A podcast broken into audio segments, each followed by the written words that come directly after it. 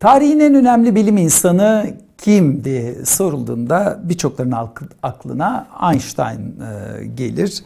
Aslında tabii tarih üzerindeki etkisi, dünyayı dönüştürme gücü e, gibi şeyler düşünüldüğünde e, tarihin en önemli bilim insanının Newton olduğu konusunda genel bir fikir birliği vardır. Ama Einstein 20. yüzyılın ve belki de tüm zamanların en önemli bilim insanlarından biri çok önemli, gerçekten çok önemli bir insan göreliliğin, genel e, göreliliğin babasıdır e, Einstein. Bilim tarihi üzerinde büyük etkileri vardır. Einstein'ın hayatını anlatan bir kitap var e, elimde. E, Einstein konusundaki en önemli iki çalışmadan biri diyorlar e, bunun için. Adı Yaşamı ve Evreni e, Einstein yaşamı ve evreni Walter Isaacson e, e, yazdığı bir e, kitap. Deli Dolu yayınlarından çıkmış bir kitaptan bahsediyoruz. Yazar bunu 2007 2006-2007'de e, yazmış ve e, kitap Einstein'ı sadece bir bilim insanı e, olarak e, değil, e, ger yaşayan bir insan olarak yani sizin gibi, benim gibi bir insan olarak sevgileri, hüzünleri, neşeleri e, zaaflarıyla e, birlikte ele alarak e, yazmış kitabı. Ve e, bu yüzden önemli buluyorum e, ben e, bu e, kitabı. Kitaba ilişkin ilk e, baskıya ilişkin, kitaba ilişkin e, demeyeyim, ilk eleştirimi hemen e, söyleyeyim. Kitabın sayfalarını karıştırdığınızda bir e, eksiklik e, görüyorsunuz. Türkçeleştiren Tufan Göbek için e, yazıyor e, sadece içeride. Halbuki yazarın adının altında çevirmenin yer alması gerekir. Hatta kapakta da yer alması gerekir. Bunu bir eleştiri notu olarak söyleyeyim. Çeviri çok önemli bir şey. Ee, çevirmen yazardan sonra adı anılması gereken bir kişi. Adı öyle bir kenarda işte e, ISBN numarası, birinci basım, ikinci basım, yayını bir sertifika numarasının altında Türkçeleştiren, onun altında kapak tasarımı e, diye yer almamalı. Kaldı ki Einstein'dan, Einstein'ın hayatını anlatan bir kitaptan, bir bilim insanının hayatını anlatan bir kitaptan bahsediyoruz. Hele ki o bilim görelik gibi kuantuma yol açan bir şey ise o zaman bilimsel danışman tabii çok önem kazanıyor. Bilimsel danışman Hüdayi Cilasun.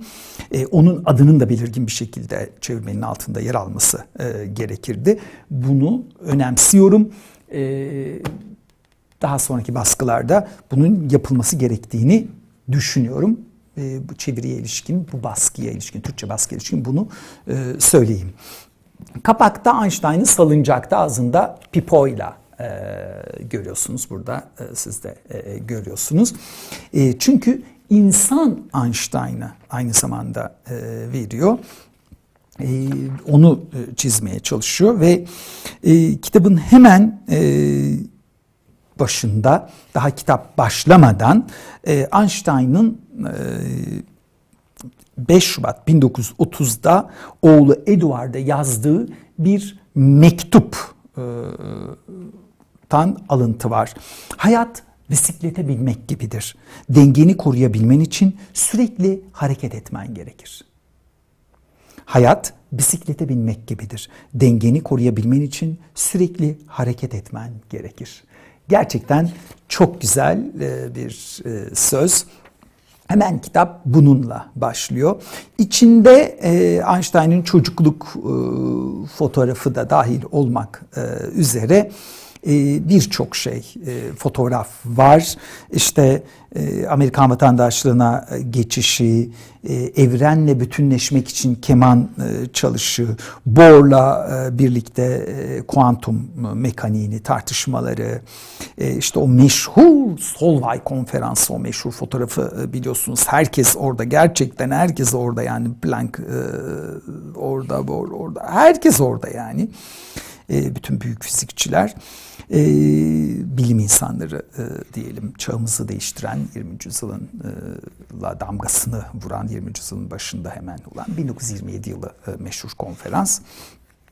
E, ve tabii Einstein'ın e, Wilson gözlemevindeki fotoğrafı da dahil olmak üzere e, yaşlılık dönemi fotoğrafları da dahil üzere e, ve e, 1953 Princeton Üniversitesi'ndeki o meşhur e, fotoğraf zaten size biraz önce okuduğum o sözde o fotoğrafın altında arkada Princeton Üniversitesi ve Einstein yalnız başına yaşlı Einstein yürüyor ileriye doğru.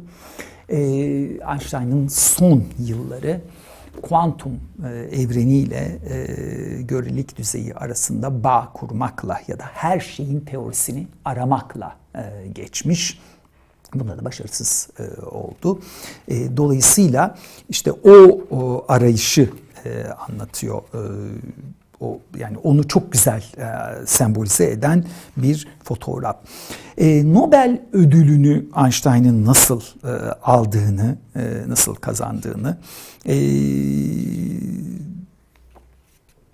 anlatması açısından e, o sayfalar da yani o anlatıldığı o sayfalar da ilginç e, sayfalar. E, ödülü almaya neden gitmediğini öğreniyorsunuz. Almanya'nın nasıl ödülü aldığını öğreniyorsunuz. Neden Einstein'a ödül vermekten Nobel Komitesi'nin çekindiğini, nasıl Almanya'dan korktuğunu, Yahudi karşıtlığının ırkçılığın nasıl etkili olduğunu, Einstein'ın nasıl büyük hayal kırıklığı e, yaşadığını e, bu yüzden e, görüyorsunuz. Kitapta okuyorsunuz ve ırkçılığa, faşizme bir kere daha lanet okuyorsunuz. Kitapta bir küçük bölüm var. Birkaç bölümü size okumak istiyorum. İnsani tarafı başlığı altında 38. sayfa da Einstein bir gece ev sahibesiyle birlikte evde otururken Mozart'ın piyano sonatlarından birinin çalındığını duymuştu. Piyanoyu kimin çaldığını sorduğunda ev sahibesi yanlarındaki evde çatı katında kalan bir piyano dersleri veren ihtiyar kadın olduğunu söylemişti. Einstein kemanını kaptığı gibi yaka ya da boyun bağı olmaksızın fırlamıştı. Bu şekilde gidemezsiniz Bay Einstein diye peşinden haykırdı ev sahibesi. Ancak bu uyarıyı dikkate alamayan Einstein soluğu kapı komşularında aldı. Piyano hocası şaşkınlık içinde kendisine bakarken lütfen çalmaya devam edin diye rica etmişti. Biraz sonra Mozart'ın sonatına eşlik eden bir keman sesi ortalığı kaplamıştı. Sonraki günlerde piyano hocası davetsiz refakatçinin kim olduğunu sorduğunda komşusu onu şu sözlerle rahatlattı. Yalnızca zararsız bir öğrenci. İşte o öğrenci dünya tarihini değiştirdi. Newton mekaniğinden e, sonra görelilikle bir devrim yarattı. Ve tarihin bilinen en ünlü denklemini bilim denince akla gelen o denklemi E eşittir mc kareyi buldu.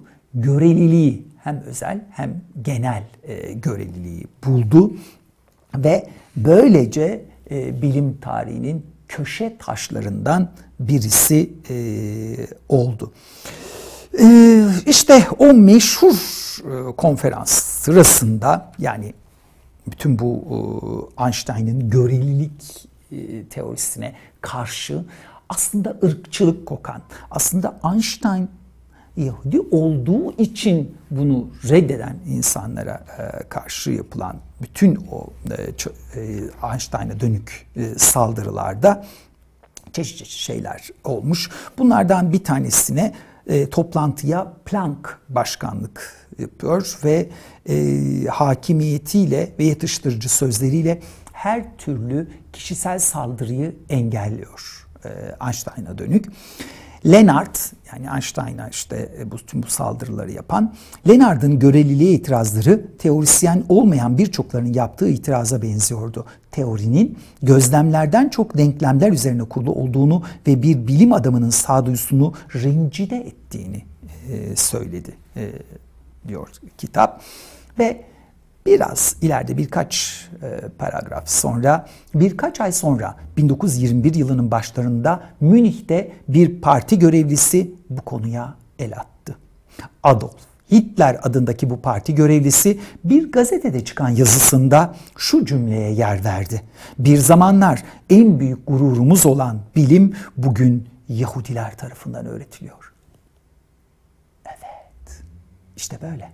Irkçılık böyle. Faşizm böyle yükseliyor. Bir zamanlar en büyük gururumuz olan bilim derken kimin gururu? Almanya'nın gururu. Ve Yahudiler tarafından öğretilmesi aşağılayıcı bir şey. İşte ırkçı olduğunuzda, faşist olduğunuzda böyle şeylerle karşılaşıyorsunuz. Böyle şeyler e, yaşıyorsunuz.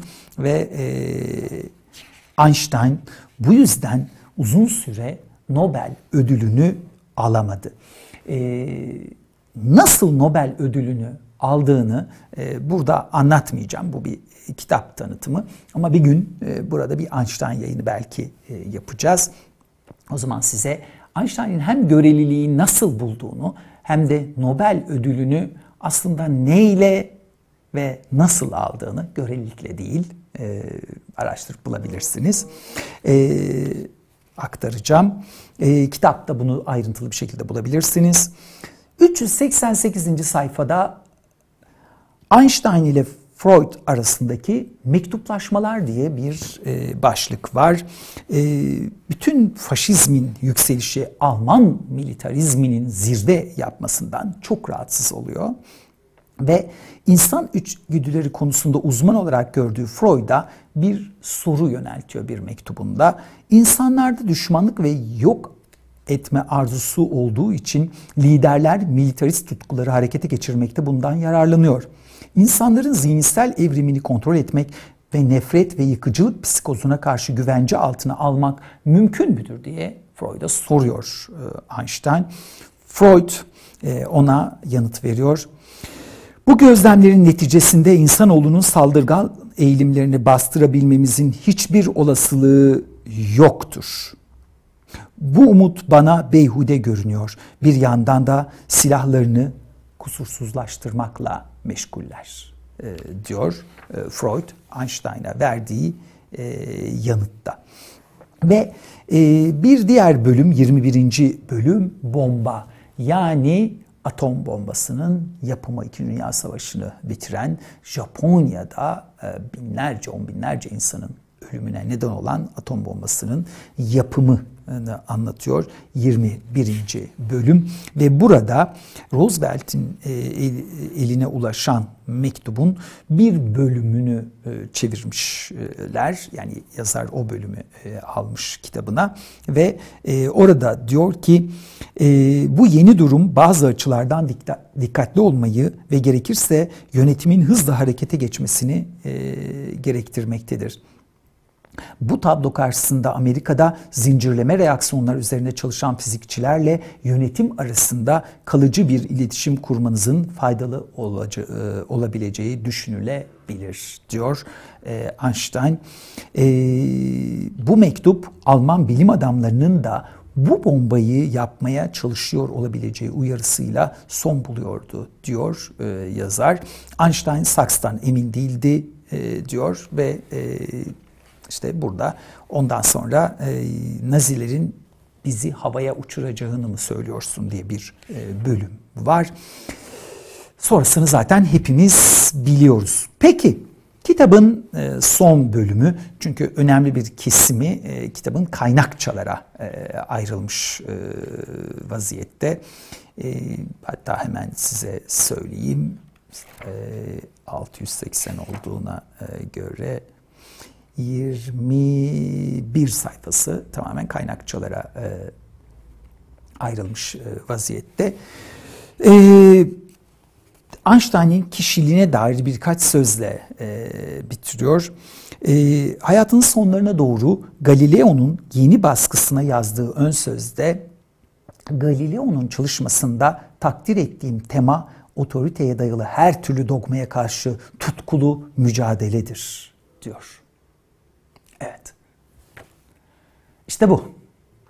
hayatımızın her alanına sokmamız gereken şey. Galileo'nun çalışmasında diyor Einstein, takdir ettiğim tema otoriteye dayalı her türlü dogmaya karşı tutkulu mücadeledir. Dünya diyor yazar birçok cüretkar deha görmüştü. Einstein'ı özel kılan zihninin ve ruhunun bu alçak gönüllülükle yumuşamış olmasıydı. Yalnız başına yürüdüğü yolda kendine güveni tamdı. Ama aynı zamanda da doğanın güzelliği karşısında huşu duyuyordu. İnsanlığa candan bağlı bir münzevi ve saygı dolu bir isyankardı. Patent ofisinde çalışan hayalperest, küstah memuru, zamanla kozmosun yaratıcısının zihnini okuyan, atom ve evrenin gizemlerini çözen kişiye dönüştüren de buydu. Diyor. Evet, e, Einstein yaşamı ve evreni gözünüzü korkutmasın, okuması basit, e, bilim tarafı ağırlıklı değil. Yani öyle denklemler, şunlar bunlar, görelik falan filan öyle şeyler anlatılmıyor. Einstein'ın hayatı anlatılıyor. E, insan olarak Einstein'ı okuyoruz. İnsan tarafını görüyoruz Einstein'ın Yaşamı ve Evreni kitabında.